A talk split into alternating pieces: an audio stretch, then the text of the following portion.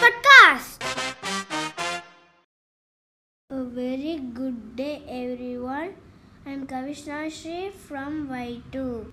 Today's news radio telescope floating in Karnataka waters throws light on nature of early stars and galaxies. Yesterday's word for the day was dozen, meaning 12 or group of 12. Example, he ordered dozen of red roses. Today's word for the day is droop, spelled as D or O O P. Thank you.